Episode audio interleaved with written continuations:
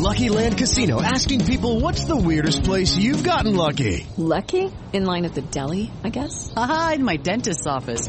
More than once, actually. Do I have to say? Yes, you do. In the car before my kids' PTA meeting. Really? Yes. Excuse me, what's the weirdest place you've gotten lucky? I never win and tell. Well, there you have it. You can get lucky anywhere playing at LuckyLandSlots.com. Play for free right now. Are you feeling lucky? No purchase necessary. Void where prohibited by law. 18 plus. Terms and conditions apply. See website for details.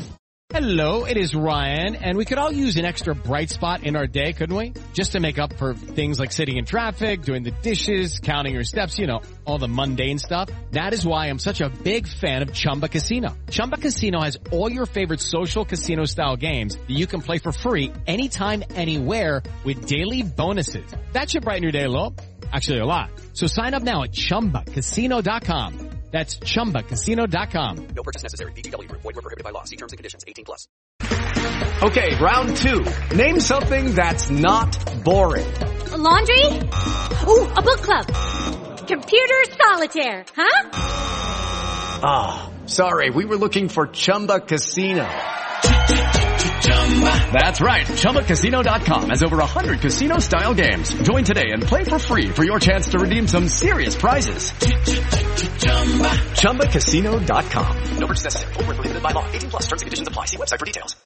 With Lucky Land slots, you can get lucky just about anywhere. Dearly beloved, we are gathered here today to... Has anyone seen the bride and groom?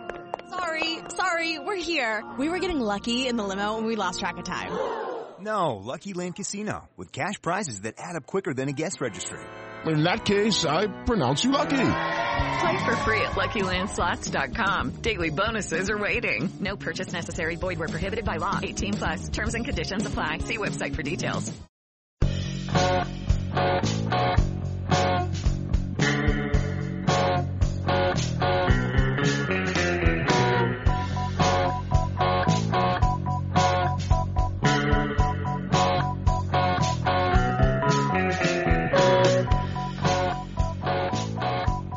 Everybody, and welcome to, welcome back to From Complex to Queens, Amazin' Avenue's Minor League Podcast. I am Steve Seifer, and I'm joined this week by Lucas Vallejos, Ken Levin, and Thomas Henderson.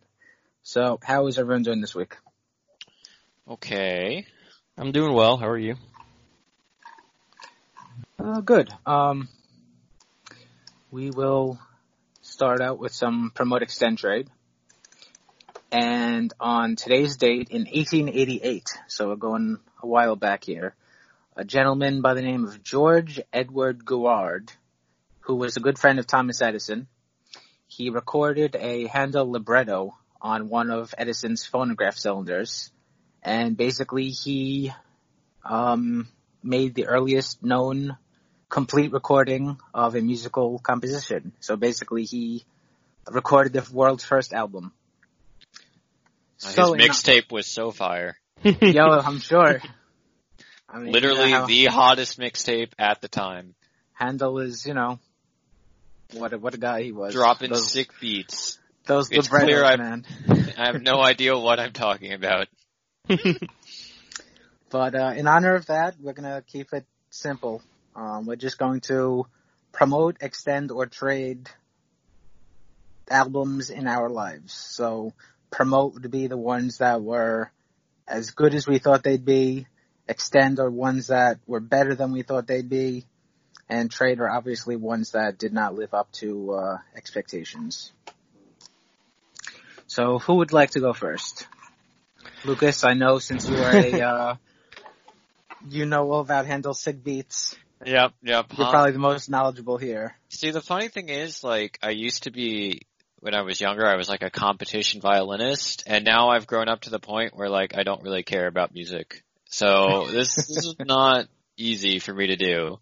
Um, that said, I do have three here. Um, so what I'm extending is uh, Yo-Yo Ma plays Ennio Morricone. So Ennio Morricone is a very famous um, uh, movie score composer. Um, so like Good, the Bad, and the Ugly, uh, Gabriel's Oboe, those sorts oh, of songs, yeah. and that and then, and then uh, uh, the ecstasy of gold is the one song from uh, uh good bad mm-hmm. good bad and the ugly that um, so then uh, Yo-Yo Ma did an album playing all those songs, and it's just fucking awesome. Like I could listen to it on a loop for for days. Um, So that's what I'm extending. I'm gonna promote um Quadrophenia by The Who because I've always loved that album, but it like basically hits expectations because it's The Who and like they're great. Um, and the one I'm going to trade is The Division Bell by Pink Floyd. So it's one of their later albums once Roger Waters, who was their lead guitarist and, and really the, I would say the heart and soul of the band, but, uh, people, other people might disagree with that. Um, had left the band due to creative differences and then they made one album that was okay and then the Division Bell came out and it's just kind of bad. Depressingly bad. Oh, Um, that's the worst. Yeah, I mean, I'm a I'm a giant Pink Floyd fan. I will listen to "Wish You Were Here," both the album and the song, on a loop till the end of time. Uh, Dark Side of the Moon is great, obviously. Wall is good, but even Animals is another great album. But uh, Division Bell is just no bueno, no bueno. All right. Who would like to go next? Um, I could go. All right. Um, I would say the album that reached my expectations was the new Run the Jewel Run the Jewels album. They're like a political hip hop group that they just their new album came out this year. Very uh, two, two of my albums that I'm picking came out this year, and one came out in 1997. So But- I'm like literally all the albums I said. Great, great. and they're one of my favorite rap groups, and this has probably so far been my favorite album of the year. Um, they just hit the nail on the head with every song. The production was out of this world. Um, politically, like very poignant for what we're talking about today, as a political rap group would be. Um, the album that I'm going that was better than my expectations was Hayley Williams' solo album. Um, she's the lead singer of Paramore, and she made a solo album, which is kind of it's kind of like a pop album. And I was a little worried about it because whenever an artist from a band you like makes a solo album, it's always a little bit of a risk. But it was really good, and I really liked it. Um, and the last album, the one that was disappointing, was 1997 Judas Priest's album Jugulator. and this is the reason, because Rob Halford left the band, and it was from a string of them in the 80s being like a premier metal band, and this album is terrible. And it's just like, like in 1990 they made Painkiller, and it was really good, and it's like maybe they could still be relevant with all how music is kind of, the genre's kind of leaving them behind because they were kind of like one of the early bands in it, and then as it evolved, they kind of stayed to what they were. And then Painkiller really did actually kind of put them, made you think that they could take that next step. And then it took them seven years to make the next album, and it was bad. And it had a new singer.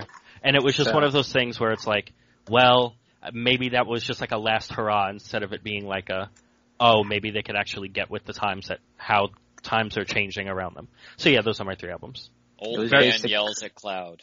Literally. Basically, Chinese democracy before there was yes, Chinese democracy. yeah, it's very similar to something like that. Where, Ugh. oh god, that album's so bad. Is Chinese Democracy a band or an album? it's what is that? Guns N' Ro- it's a Guns N' Roses album. Okay, thank you. I mean, you can make the argument about any Guns N' Roses album, not Appetite for Destruction, to be on the disappointing one. But good Chinese Democracy is just like laughably bad. Much like the real thing. Too real? Well, good thing that we have no listeners in No, China, all the, all the bots are going to downvote us on iTunes now. this, uh, Xi Jinping's Winnie the Pooh's going to turn the, his army of bots on us. Oops. Well, at least we make powerful enemies when we make enemies. We have, we have enemies in the upper echelon of the Chinese establishment, and we have enemies in the upper echelon of the Toronto Blue Jays. Oh lord! All right, uh, Ken, would you like to go next? Yeah. Um, so for the album that I had high expectations and they met them, uh, I'm gonna go with Hamilton, the uh, the musical soundtrack. I could not have been more excited for it, and it was everything I wanted. Probably a little more, but you know, arguably a perfect piece of music. So, um, for the one that was better than I expected is um, an album called A More Perfect Union. Oh wait, no, I'm definitely getting that wrong. The Monitor by Titus Andronicus. Oh yes. It's yeah, it's like a um how to explain it. It's like a, a concept album that compares the Civil War to like a, a bad breakup, and it, it's just like this weird Civil sorry. War punk What? rock album. Yeah, it's it's it's real good though. Like it's really good. It's like It's a real good. production. also Huh. New Jersey Legends, by the way. Yes, I mean, Sons of the Garden State. slavery would be a good reason to break up with someone. Uh, Had a whole war over it, so yes.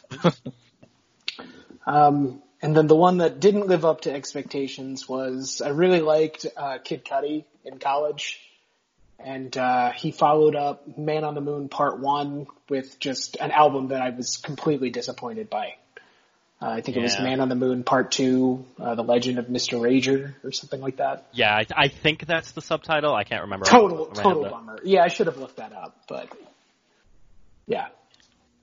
I mean, it's so bad you don't remember it. It's like the most damning uh, con. Yeah. My promote, the album I was as good as I thought it would be, is Tool's Fear Inoculum. Tool's my favorite band, and they haven't had a CD since like the early to mid 2000s. So for like 15 years, there were rumors that there was going to be a new album, and nothing ever happened. And their lead singer is kind of like eccentric and has a, a pretty good side business. So there was a legit possibility that they might ever, never actually come out with an, another album, but they did, and it came out in August. And a lot of times, when you know, you build up expectations that just can't possibly be met, but that's that CD did. Uh, it was like six songs, and you know, that's the only bad thing I think about it was that it was kind of short. But other than that, it was like every single song like hit. and especially on a wait like that, because I know Yeah. that took forever. hmm Um, my extend, the album that was better than I thought it would be, was Eminem's Music to Be Murdered By. It was a kind of surprise album that he just put out in January, and it was surprisingly good. Um, Eminem since 2000, he's kind of been like hit and miss. He's had like two good CDs and, and, and three bad ones or whatever, but this one was like, wow, he's like still good. the main song on it was like, I think honestly the best song that he's ever done. Even better than like Really? Stan. Yeah, it's uh, Dark, Darkness it's called. It's like just, uh, uh, it's a very mature content, but like the way that he writes everything, all the lines are like double entendres, so it, it, it's it's it, everything he's saying makes sense, and you think that you know what he's talking about. You know, like he's getting ready for a concert and everything, and then at the end, he just the tone completely changes, and the song song just like shifts directions completely, and then all of a sudden, all those lines have like separate meanings completely, and you're like, wow, holy shit, I did not see that one coming. So it's a good song. And then the one that I would trade, I completely forgot about uh, Guns N' Roses Chinese Democracy. Oh God, I probably would have picked that one. Um, but with good reason you forgot. yeah, yeah. but now don't judge me here, but the album that I'm going to trade is Lady Gaga. Which Born one? This way. Born This Way. Okay. Um, my girlfriend and, and her sister at the time, they were like really big Lady Gaga fans, and that's when she kind of like really blew up big, like 2008, 2009. So like I heard a lot of Lady Gaga at that period of my life. And you, you, just know, heard it too much, yeah. yeah, and you just you know how it is. You you hear things that other people are doing, and then either intentionally, or unintentionally, it's like, oh, okay, I guess I like Lady Gaga now. So I guess I'm man enough. To, I'm man enough to admit that. I guess. Oh yeah, I mean it's totally fine. Like was this was this during still during her like I'm gonna dress absolutely insane period I, or yes, that was Yeah. like during her meat dress phase, and then born. Yes, I forgot about the meat dress. and then born this way was like her I'm Madonna phase, and yeah, that's like fair. that's that's a good that comp. CD, it, like the, her first CD had like five or six like legit radio hits, and then her second one had like one or two good songs. So it was kind of like weak as a CD by itself, and then combined with the fact that like you know you're not Madonna, it's kind of uh you know kind of a disappointment there. So that is my trade. And I'm just glad all of you had more music knowledge than me. No, you have some classical music knowledge. Oh, yeah. I don't. Uh, Which I I don't. It's, it's all emptied my brain. It's all gone at this point. Replaced. I have roughly zero percent uh, classic music knowledge. All I know about classical music is that the good, the bad, and the ugly song. I forget. I, see, I already forgot what it's called. It's Ecstasy of Gold. Ecstasy of Gold. Right. That is uh, the inspiration for Hangman Adam Page's song. So Is it really? yeah. I didn't. I, I never put two and two together there. I mean, I knew, fun. yeah, I knew Morricone's a b- baller. I'll send you guys the link to the album on YouTube. It's pretty pretty great. All right, so let's update our teams in Taiwan, Korea, and Japan now. And the Uni Lions went two and two for the week, and that brings them to 21 and 28, which is good for third place right now. The hitter of the week is Anko Lin. Is the second time that he's been hitter of the week, and he went 12 for 21, three doubles, four homers, 14 RBIs, a walk, and eight strikeouts. So between the four homers that he hit this week and the four homers that he hit last week, he, he catapulted himself into second in the league in home runs. And, uh, yeah, between him and his teammate Chi Chie Su, that is basically one and two in the CPBL in terms of home runs. So they are We- certainly hitting. We love hitting dingers, don't we, folks? And the pitcher of the week is Logan Darnell. That's the first time that he's been. Uh, Darnell was originally drafted by the Minnesota Twins in 2010, and he was never a top prospect, but he just kind of worked his way up their system and eventually got a cup of coffee in 2014. He didn't exactly impress, and he was sent back down. And the 24 innings that he pitched are still the only MLB innings that he has on his resume. He's played with the Rays and the Nationals in their minor league systems. He's played for the, the Somerset Patriots in the Indies. He's played in Dominican Republic, in Mexico, Venezuela, and now he's in Taiwan. And he's allowed 29 earned runs in 32 innings so far this season, so he hasn't been good, and it remains to be seen how long he's gonna stick in Taiwan, since we're getting to the point in the season now where teams are releasing uh, foreigners because they sign half season contracts, which is good and bad, I guess, for both parties. And of note, uh, regarding half season contracts, Ryan Feierabend, who was basically the best pitcher on the Lions, he uh, was released from his contract because the two parties were unable to come to terms with a second half contract. So that sucks. It's an I'd be- interesting mechanic. Yeah. It's very soccer like. Yeah. Uh, uh, I mean, uh, the NBA has the whole two week contract. yeah, the ten days and stuff.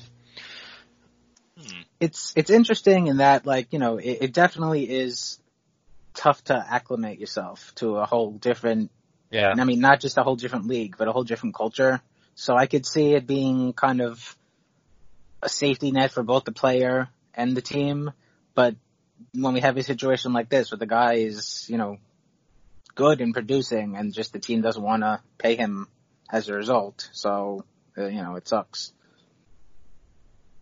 I wonder like where he ends up next because he was legitimately good in that league. Yeah, So I mean It's- it's it's good timing for him because Yeah. baseball season is like coming back to life here. So maybe he finds his way onto a uh, a team in the states. taxi yeah. squad somewhere. Yeah, here. Future Met Ryan Feierabend. I'd be down with that. I mean, it's something. It's a very Metsian solution to bullpen issues. Rather than actually fixing it, let's, Throw uh, the knuckleballer in there. Yep, yep. His last two appearances were out of the bullpen, so he is a proven reliever now. Future Mets closer, knuckleballer Ryan Feierabend. That's exactly Has what there you want ever out been a your closer. knuckleball closer? I would assume no, just because, or, or a guy that only throws knuckleballs. I would assume no, because that's just like asking for bad things to happen. But Phil Niekro has big eye closed for a season energy. Let me Mm. see the. Oh, I was spelling his name wrong. Okay, I'm good. I E K R O. Yeah, I was doing N E I, and I was like, why isn't it coming up? Oh, well, okay, that's that's. Yeah, I he before had, E, except in like thirty other situations where that's not the case. he he came out of the bullpen in like 150 games in his career. I don't Yeah. see saves though. Let me see. he had 29 saves. So, like, kinda, like, his career high was nine, so it was more like he would just be a guy who came out sometimes to be a closer, but yeah. His rubber arm, you just use him when no one else can go, maybe. Yeah, probably. It was probably like, oh, it's the 14th inning and you started two days ago. but you're fine now. All right. Yeah. Uh, yeah. Guess you don't want a knuckleballer. Co- hey, the the eighth inning guy loaded the bases with one out. Uh, let's bring the knuckleballer in. No risk there. exactly. Not the best move.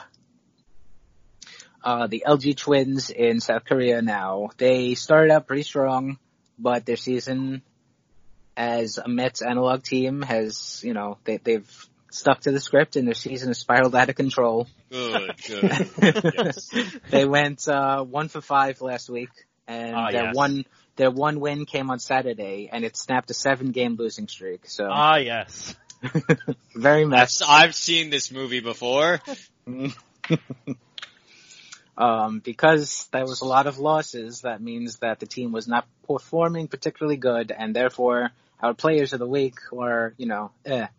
So the hitter of the week is Kwon Jung, who went 8 for 14 with a walk, two strikeouts, and a hit by pitch.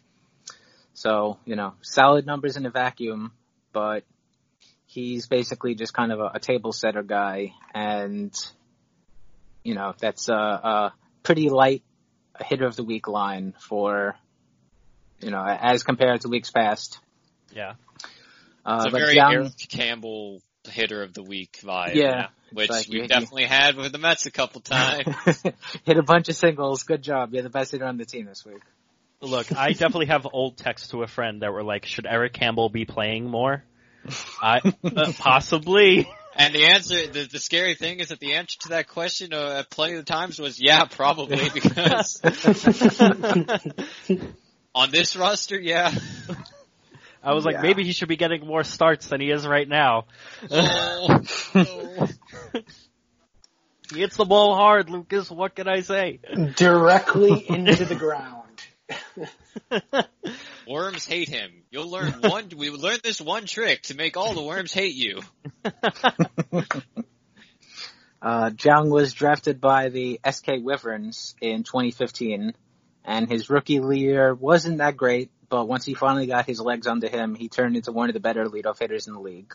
Uh, he regularly hit over 300 and stole, you know, for a stretch there, at least 20 bases for a good four or five year period. So, solid player. He signed with the Hanwha Eagles as a free agent in 2014. Uh, he was around 30 by this point, so he started slowing down with the stolen bases, but he kept hitting around 300, and he did add a little more power to his game. So he signed with the Twins this year, and hopefully he keeps that trend up.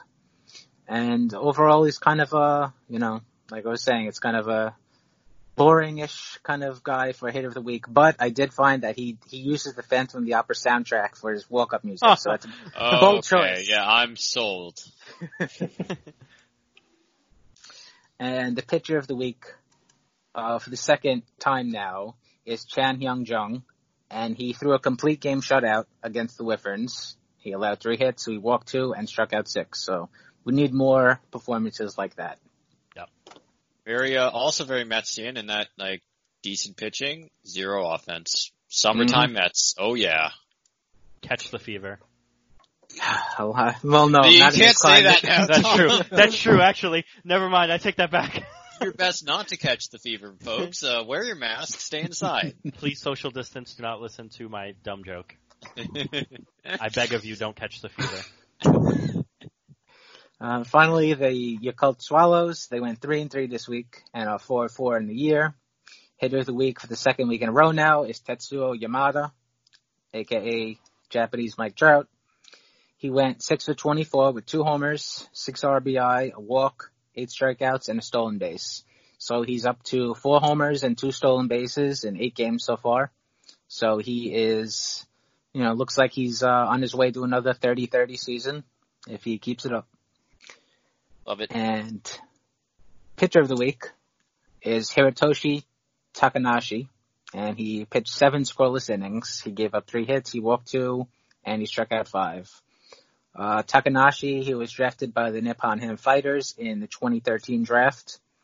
Uh, he was their fourth round pick, and he spent a couple years in the minors before he was brought up in 2015, and he won the Pacific League Rookie of the Year award. He had a 238 ERA in 109 innings as a starter and a reliever, but he was never really able to regain those heights. You know, periodically he pitched alright, but basically he was just kind of shuttling up and down from the minors to the majors.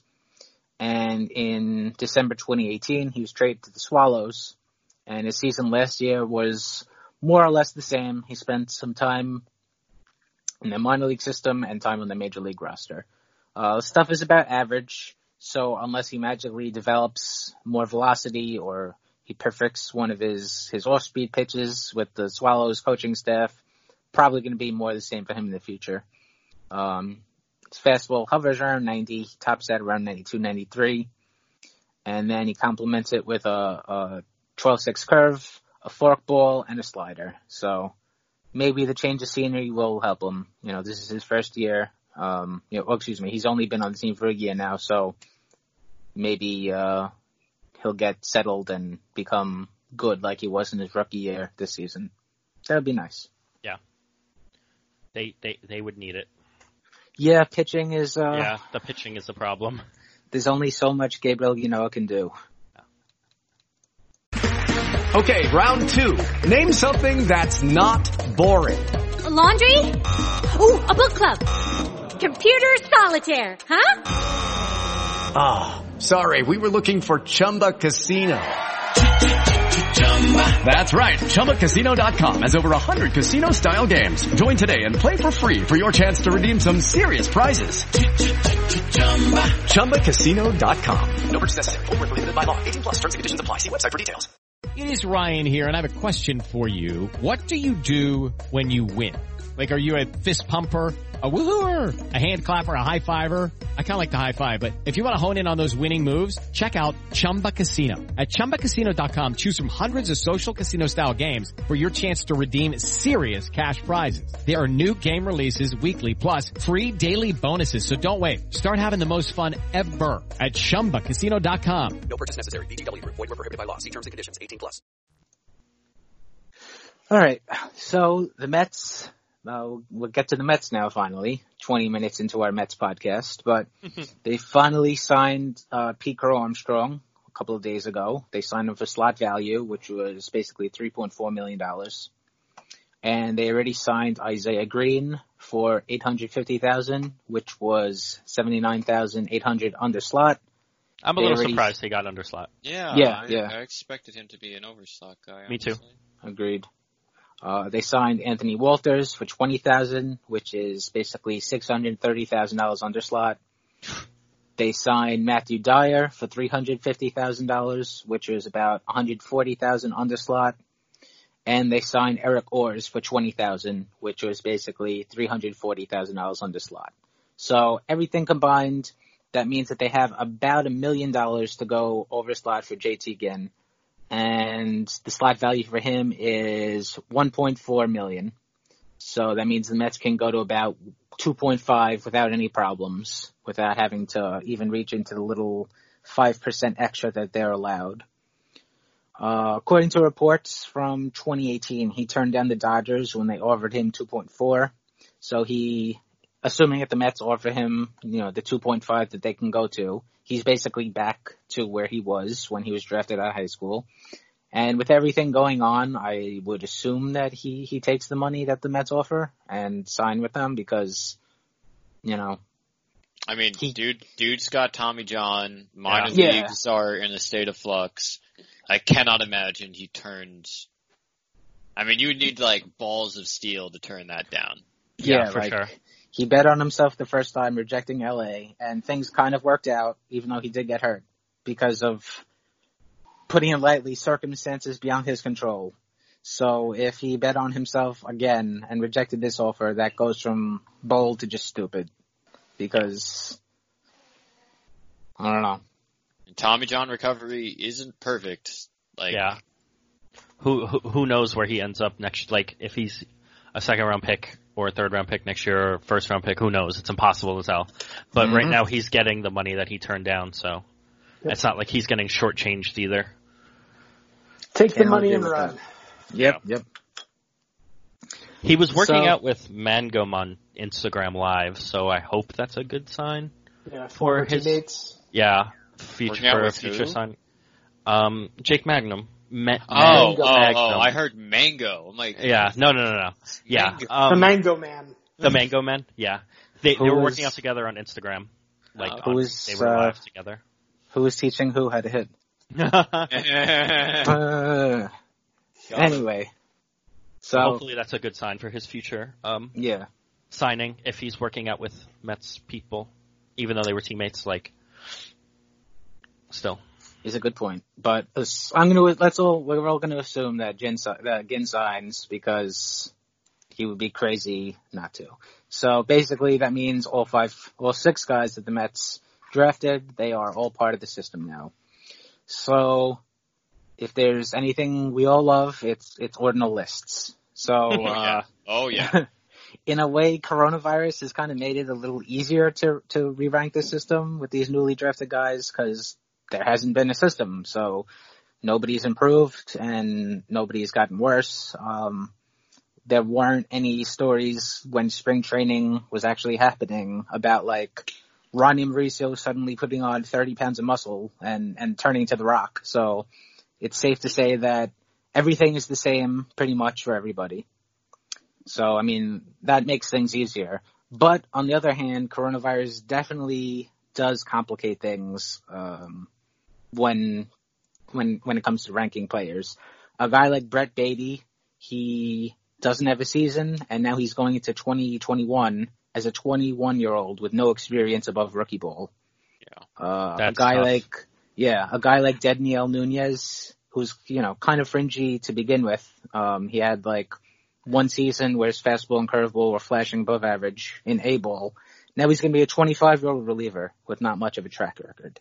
Yeah. You know, so you think on the How about surface, Szapucki? I was I was just about to say Yeah. Szapucki too. Thomas Szapucki. Like you think on the surface, okay, players aren't changing, so that makes things easier. But yeah, the players aren't changing, but the context surrounding everything else is changing. So it, Yeah. you know, is not easier. No. So we are all going to re-rank the, the system and insert the players and explain where we think they all belong. Just as a quick refresher, um, this is the 2020 official Amazin' Avenue top 25 list. Number one, Ronny Mauricio. Number two, Andres Gimenez. Number three, Matthew Allan. Number four, Brett Baty. Number five, Mark Vientos. Number six, Francisco Alvarez. Number seven, David Peterson. Number eight, Thomas Szapucki. Number nine, Franklin Kilome. Ten, Shervyen Newton. Number 11, Joshua Wolf. Number 12, Kevin Smith. Number 13, Harold Gonzalez. Number 14, Junior Santos. Number 15, Freddy Valdez. Number 16, Jaylen Palmer. Number 17, Tony Dibrell.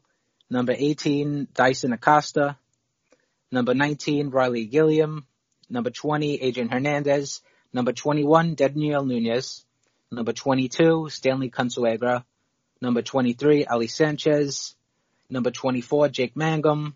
And number 25, Alexander Ramirez. I actually forgot that Mangum was in the top 25. Holy fuck. Yeah. Yeah, um, the system is seen better days.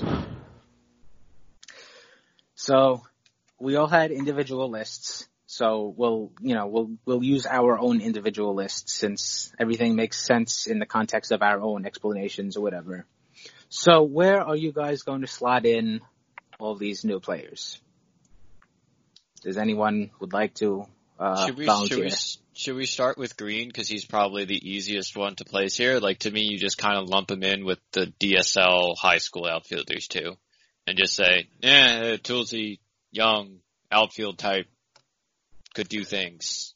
Agreed. In in my own list, I didn't rank any of those guys, so as a result, I did not rank Greene either because the profile for him basically is Jake Mangum with less experience.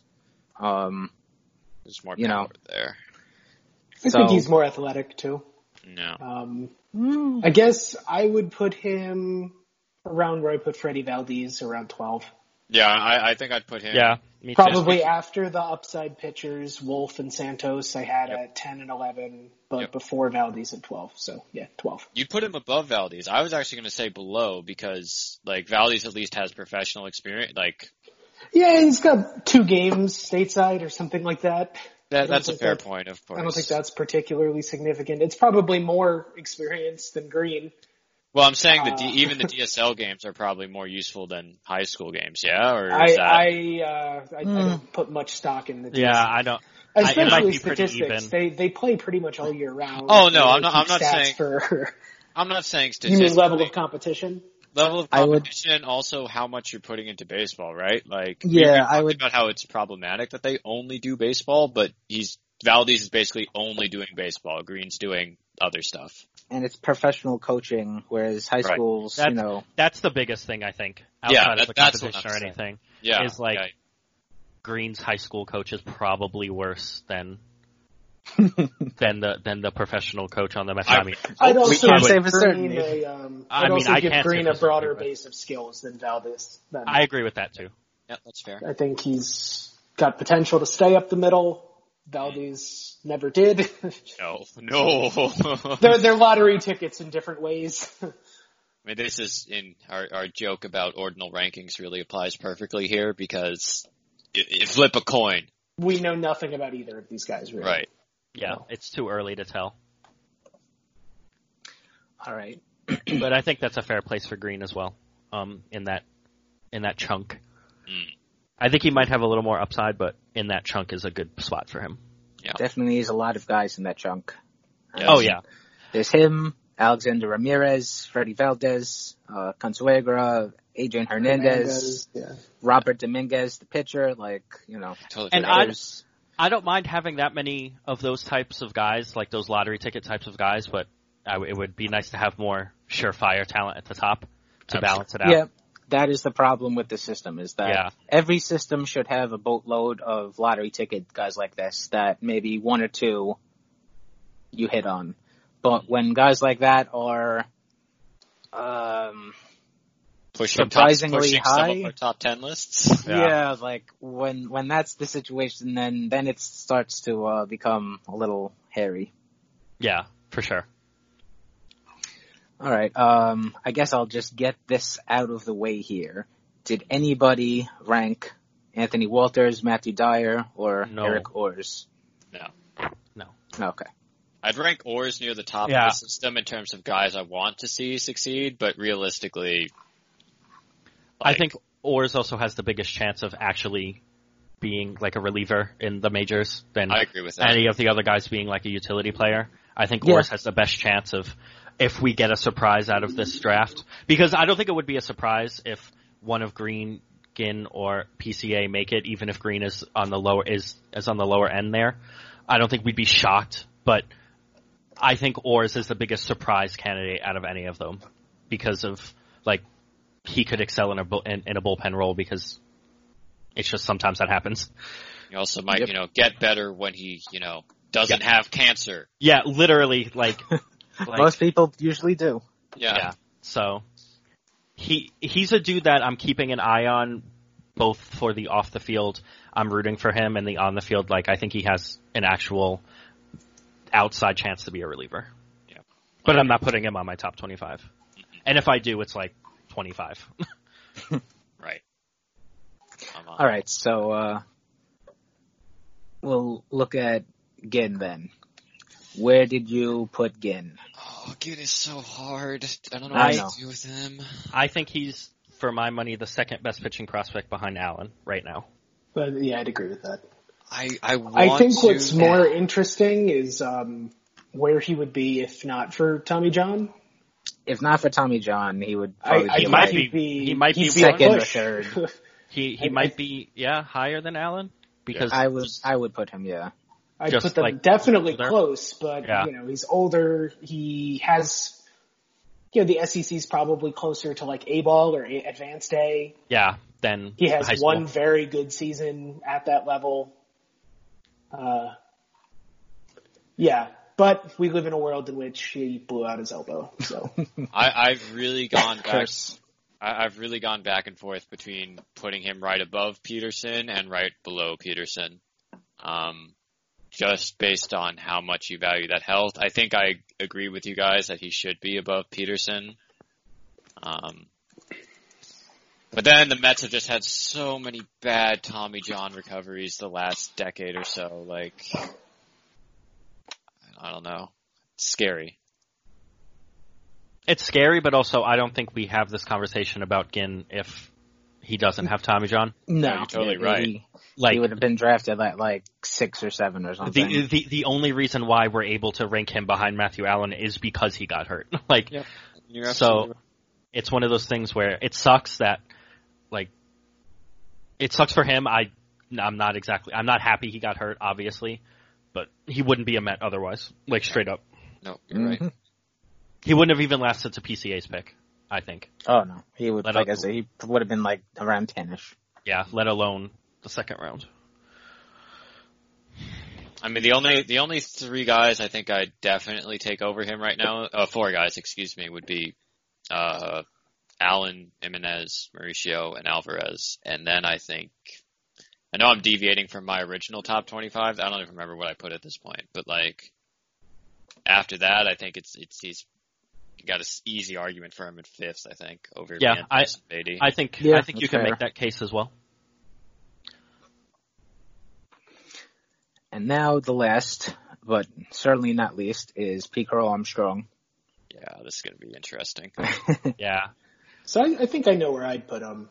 Um, I'd probably put him. I had Mauricio Gimenez, Allan, Alvarez as my top four. Um, Yeah. between you, me, and the wall, I'd probably move Alvarez into the three spot and Allan back, but Ah. whatever. That's neither here nor there. I'd probably put PCA and Ginn right after Alvarez before Baty and Vientos. I would put I would do that too. I would put PCA above Baty. I Baty. don't. Mm. I, I think his I think he has a safer chance of being a major league player because if the bat doesn't work for Baty, then he's not gonna like he just doesn't have a place to play defense. Like I, I think I'm I'm probably not as low on Baty as a lot of people, but um, we still Everyone don't know if he can him. hit. We still Yeah. don't know if he can hit at all. Like Yeah, yeah, the power is pretty clearly there. I'm intrigued by the on base ability so far, but he's gonna have to hit a lot, and he hasn't yet. So neither It's also- has PCA, but PCA is also significantly younger. yeah, and not really. He's losing a year, but I don't think if I don't know if it's as important as a year that he's No, losing. Definitely not. like if if he he's not going to play at all this year because of the minors, but if there is minor league baseball next year, it's not really the worst thing. But man, it's a big year for Yeah, you- Baty to lose. Exactly. Um, It and it could look him. dumb. It could look dumb in a year, you know. Oh, I mean, this is all Like- like, who knows? I, I've been thinking about this. It's like we don't know what you know. You you could say all you want that you know certain players are going to be hurt by this more than others. This is a crapshoot for everyone. this is like taking an entire year of baseball. Like this is taking the crapshoot of scouting minor league players and then adding a pandemic that of, of the likes of which we've never seen before. So it's like, well, I don't really know how to judge it. It sounds like a cop out, but truly don't really know how to how to Mhm. like, how I'm supposed to like figure out where to put these guys losing a year and taking that into consideration and all that stuff. So yeah. I don't know. I think you could put. I think he might be. I think you could put him behind, right behind Allan and Ginn, and call it a day, or ahead of Ginn. It depends on what you think about Ginn's arm and his health. But I guess, I guess I really, well, I know, I usually go first, Steve. You, you should go before me here. Oh, are you sure? Because you're Yes. too pessimistic. Yeah, yeah, I'm, yeah. I'm pretty pessimistic too. Uh, My my my here's my new list now. uh-huh. One, Marty Marie. I, I didn't change anything else. I just left it as it was and then added the new guys. But yeah, Ronny Mauricio one, Francisco Alvarez two, Matthew Allan three, Andres Gimenez four, Mark Vientos five, Brett Baty six, Thomas Szapucki seven, David Peterson eight, Pete Armstrong nine. I'm surprised you're that low on him. It's, It's- just the. I, I think that I'm high on him really because like compared to Isaiah Greene, him the two of them are very similar in terms of like everything. But PCA has the the track record of being you know attending a much better high school, a much more baseball oriented high school, being on the national team for so many years. He has a a longer track record than other guys in that kind of vein, and that's why I that's why he's even in the top ten for me, because at least he has that track record of everything. Because I don't know, the profile is just kind of all right to me right now, but eh. I I might be even lower than that. No. I don't know. Uh, uh, the more the more I look at, you know, I, I know I'm, I'm at the risk of starting another Twitter beef here, aren't I? Like, I'm gonna get some mentions again. He's he's an enlightened being, PCA, so he'll just let it roll off of him. Ah, ah, there it is. I I don't know. I just don't. I don't. It's really not my cup of tea. Like I just don't. I don't get the appeal of of a of a what should be an upside play with this skill set. Um, doesn't really do it for me. Uh, and like I don't want to go so far as to put him down with all the other outfielders that we mentioned when we are talking about Greene because he's clearly better than them. Like he's got a better chance to make it than them. But like, I mean, look, like the position being a position player in the in modern baseball is dominated by your ability to produce offensively, and I have much more confidence in. I mean, there are absolutely questions about Baty's bat and Vientos' bat, and they obviously don't have the defensive fallback that that uh, uh, PCA does. But I just think they have a better chance to hit than than than he does, and I don't. hmm Vientos is the most advanced just by virtue of age and level and everything like that. Yeah, Baty has the most upside in terms of that, although Vientos I think has surprising power and and, and might grow into some surprising power. But yeah, I mean then Peter Armstrong, it's kind of like uh, it's like uh, passive tools almost. You know, being a, a good hitter nowadays is is great and swell, but it's just not as exciting as as the upside guys.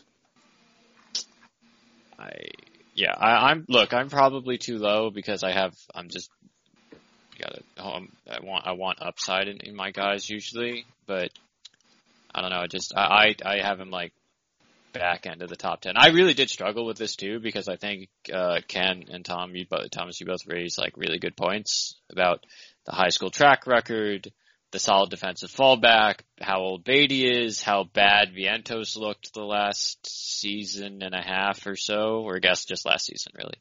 Um, yeah, it was just last year. Yeah, just last year, right? Um, Like I said, like I I said with with Greene, the same thing could apply to Pico Armstrong. He could just be Jake Mangum, but a little younger. I don't think that's his ultimate fate, but it could be, and that's I, I Mm. think they're both better hitters than that. Even yeah. I mean, Mangum is kind of a slash hitter, which is kind of weird, but doesn't Mangum- have the the physique. Mangum- Mangum literally has a hitting style straight out of the 1940s, but Yeah, yeah. Like ultimate, I, I think my, my the ultimate problem here is that like I'm not a professional scout, and I'm not even as good a visual scout as you as you three are for sure. Like that's not my whole shtick. Um, and, and given that, when I just consider the fact that okay, we've got two high school outfielders and one of them is supposedly has more upside, but hasn't really shown that ability to hit so much. So, so what? How big? What's the delta between them really? Like, how big is that split in reality? And I don't. There's not a ton of evidence that I am super invested in at this point that really conveys to me ha- that PCA is three tiers above Greene. I guess is the way to phrase that. Um, even though he probably is from from an actual like scouting perspective. Um, I did have another. So so while I was wrestling with this, and I did spend a lot of time staring into a blank void trying to come up with a good answer to this question. I do that often. Yeah, I mean that is the best way to, to, to solve life's issues. You know, don't confront them; just stare at a wall until you can handle it. Um, uh, so let's say the Mets have done something different and taken, uh, oh, I don't know, uh, uh Mitchell with that pick. Where does he rank in the top I- ten? I'm shocked that this is being brought up. Uh, I mean, honestly, he might he might rank one. I'd put him at one. I would still put him behind Mauricio. Fair. Just, just, I don't know. Like, it's hard for me to just take the brand new player and be like best prospect in the system unless it's like Bryce Harper. You know what I mean? Right, like, right. like I also just- think a lot of people were split on how good Mitchell was going to be. Oh, absolutely. Um, I, I would probably hedge a little bit there and put him behind Alvarez. I would too. I, I think I might put him in. I'd put him in more or less the same spot that I had PCA in. Me too. like, like it feels like a I think I think they're saying that, relatively similar players. Just one's a lot farther along. See, this, this is this is the pretty interesting, interesting. point. Yeah, this is the interesting point to me, right? Like, if they're both the same caliber of player, it's the same argument I already made. Why the hell are you taking the one that's four years further away for their three further away? Like, I, I, that that's the part that really frustrates me here because I would so readily agree to say, like, yeah, Mitchell slots right there at the back of that top five, uh, and we could quibble about whether he's higher, higher, and I just don't get that with PCA. You know, I mean, it's I funny. guess the- you could easily thought- make. Go ahead. I, uh, I guess the thought process is that he already has the the premium center field defense, and they could just build a better hitter. That's what I was gonna say. Like, you could very easily make the argument the other way. Like, why the hell would you take the older player when you could get the younger player and kind of mold him along in a different way? And Because you already have already- like. I know. I, I I'm just saying. Like, I don't Mm-hmm. know where I fall on that. Like, personally, in my philosophy, like, I don't. If if if I had the choice of two like identical players and one was 18 and one was 21, I don't know. I think that's too simplistic. I think there's a lot more that goes into it than just take the older player. So I don't know where I would land on that if I had to make the choice that the Mets made in this draft. Like I don't I don't know if how I would look at it. I mean, I'm also of the mind that, that they're not the same player just three years apart. I think Mitchell has better skills, but that's a whole different discussion. So, I mean, look, look, that's not that's not the ultimate point of this. No, my, yeah. my- the, Oh, the- yeah. my end goal is to point out that like I I just have doubts about PCA and I Has have Mitchell has Mitchell signed yet? don't know. Hmm. Uh, let's see. And that could play I'll into check it too. I'm I'm assuming that they knew that Ginn was not going to be drafted as early as expected. So, and if they already had an- a slot agreement with PCA and were Yeah. able to then, you know, finagle everything to also have Ginn, then that would also impact selecting, the, you know, the two of those guys, Ginn, um, oh, excuse me, PCA and Mitchell. You're, you're totally right. Let's see. Uh, still unsigned as of two days ago. Mhm. So, I mean, that, that, that is a good point. And of course, you know, Mitchell isn't a CAA client, so. Just had to Hashtag had to weird mention that one. shit. Put the tinfoil hat on for a moment, folks, you know? But yeah, um, it was definitely not easy. And No, it's it's tough.